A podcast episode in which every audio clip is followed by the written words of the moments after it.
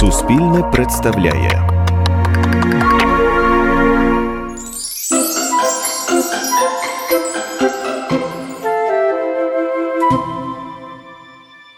Це було давно придавно, коли кури несли телят, а вівці писанки, файніші, ніж у косові. Тоді був на світі бідний чоловік, що мав три доньки Марійку, Ганусю і Василинку. Доки доньки були малі, чоловік дуже бідував. А як вони підросли, то стало трохи легше, бо вже було кому обід зварити, шмаття випрати і в поле піти.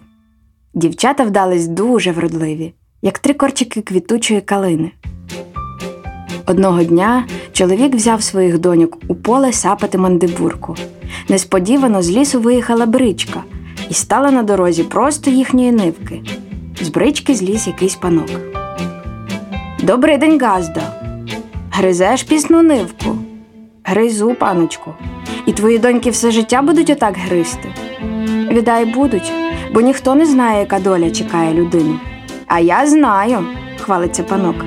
У вашої старшої доньки буде щаслива доля, як віддасте її за мене. Чоловік здивувався. А ви хто такий? Я Ольдеквіт, найбільший пан у сусіднім краю. Чоловік задумався. Правду сказати, він навіть утішився, що хоча одна його донька не буде бідувати. Може, ще й молодшим сестрам не дасть каратися на світі, а чомусь поможе, бо матиме звідки. Ну, то що, Марійко, підеш за панича? Марійка глипнула на Ольдеквіта. Файний, з блакитними очима і чорною чуприною. Піду, тату. Тоді старий каже: у неділю справимо весілля. Е, ні, весілля буде в моєму палаці, заперечив пан. Але мусите пустити молоду тепер, найде зі мною. Чоловік подумав і погодився. Ходи, Марійко, сказав панич дівчині. Перед нами далека дорога, а сонце вже на заході. Дівчина попрощалася з ріднею, сіла в бричку і поїхала. Минув тиждень. Але Ольдиквіт не просив старого на весілля. Минув і рік, а чоловік нічого не знав про свою доньку. Настало знову сапання. Газда вийшов у поле з Ганнусею і Василинкою. Сапали, скільки сапали, коли з лісу вийшов Ольдиквіт. Добрий день, каже. Що, далі гризете своє полечко?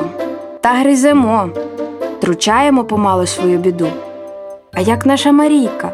Чому не приходить? Має малу дитину. Просила, щоб Гануся приїхала до неї хоч на тиждень, допомогла їй. Гануся аж підскочила.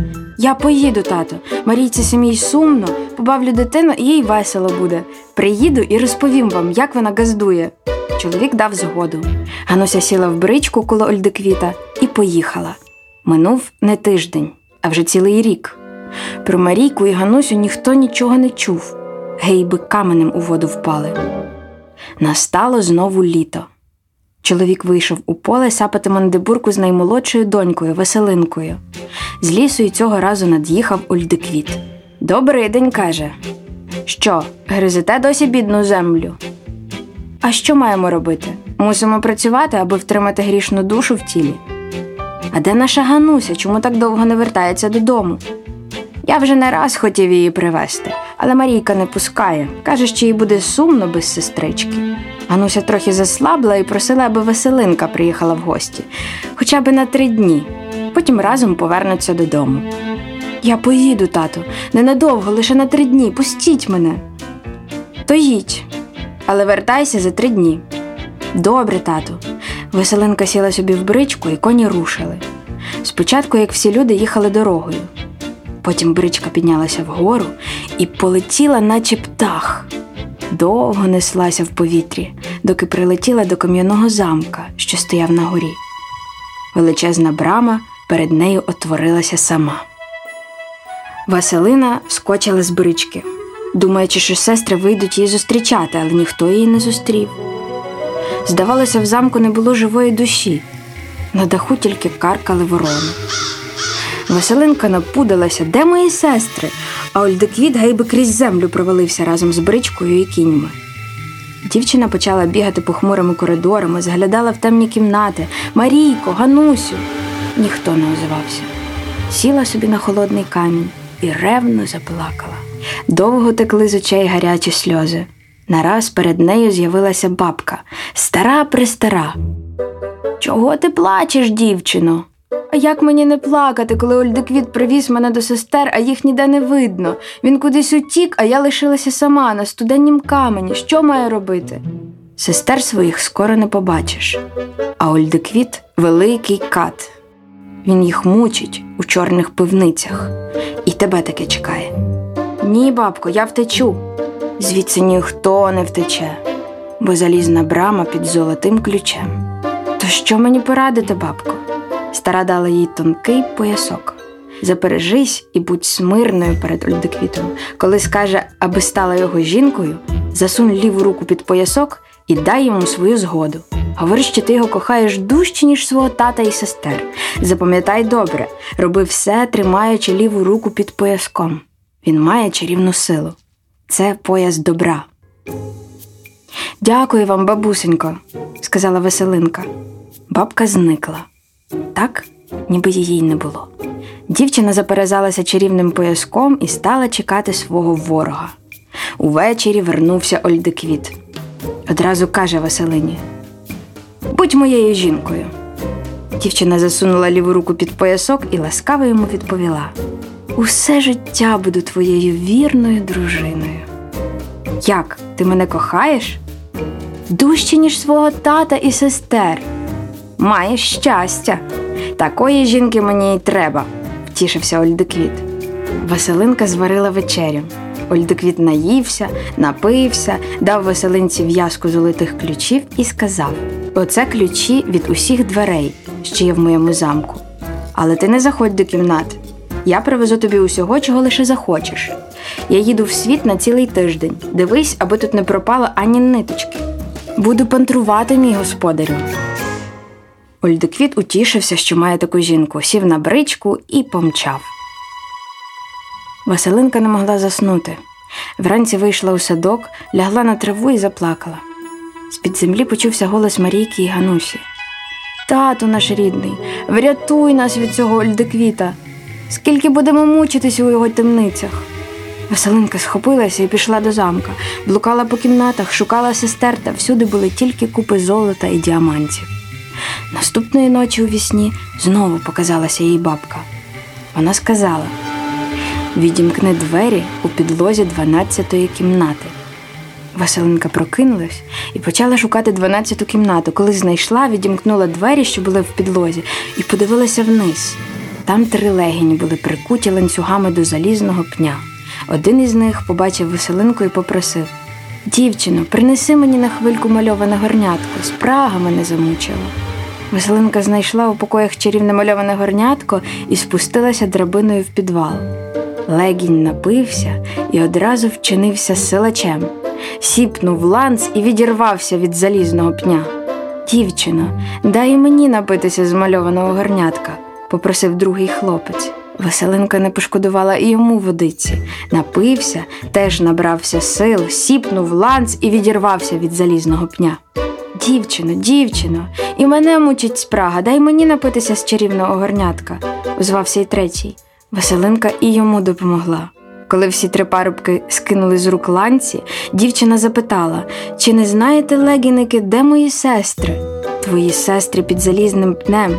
Дай нам ще напитися, і зараз їх побачиш. Легіні напилися і відкотили у куток залізного пня. Під ним були залізні двері. Веселинка відімкнула їх золотим ключем і подивилася вниз.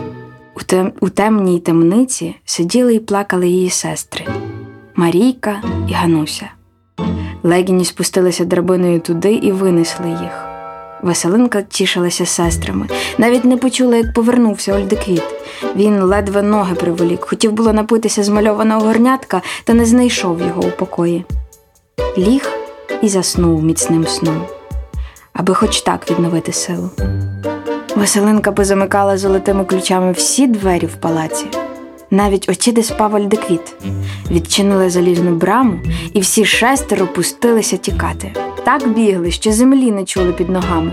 Через якийсь час добралися до темного лісу. Раптом у повітрі щось страшно загуло. Це гольдеквіт, сказала Василинка з острахом. Напилися водиці з мальованого горнятка і побігли ще швидше. Але хіба можна втекти від гольдеквіта?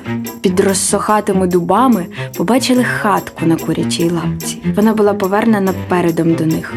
Нате, золотий ключик, і забіжіть туди, сказала Веселинка Легіневі, який тримав за руку Марійку. Вони увійшли в хатку і замкнулися тим ключиком.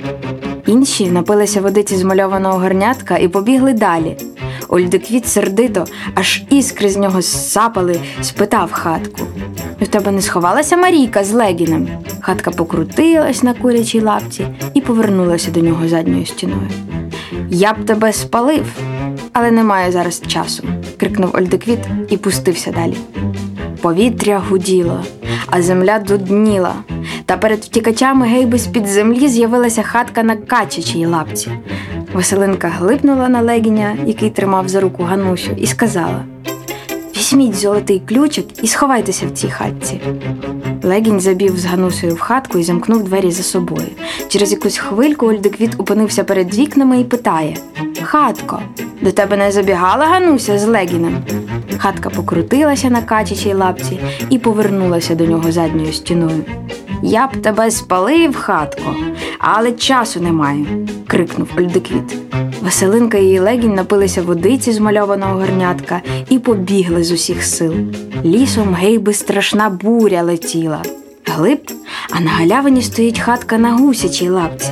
Веселинка потягла парубка за собою і шості з ним в хатку. Замкнула двері на золотий ключик. І ні пари з уст. Ольдеквіт питає Скажи, хатко, Люба, до тебе не забігала Василинка зі своїм легіном? Хатка покрутилася на гусячій лапці і обернулася до нього задньою стіною. Я б тебе спалив, хатко, але зараз немає часу. Мушу їх зловити і в морі втопити. Ольдеквіт ще довго біг, доки опинився на березі синього моря. Став там, роздивився на всі боки, але нікого ніде не побачив і тріснув від злості. Сестри віддалися за тих легінів, з якими втікали. Довго жили у своїх хатках, дітей бавили і казку їм розповідали про чарівне горнятко.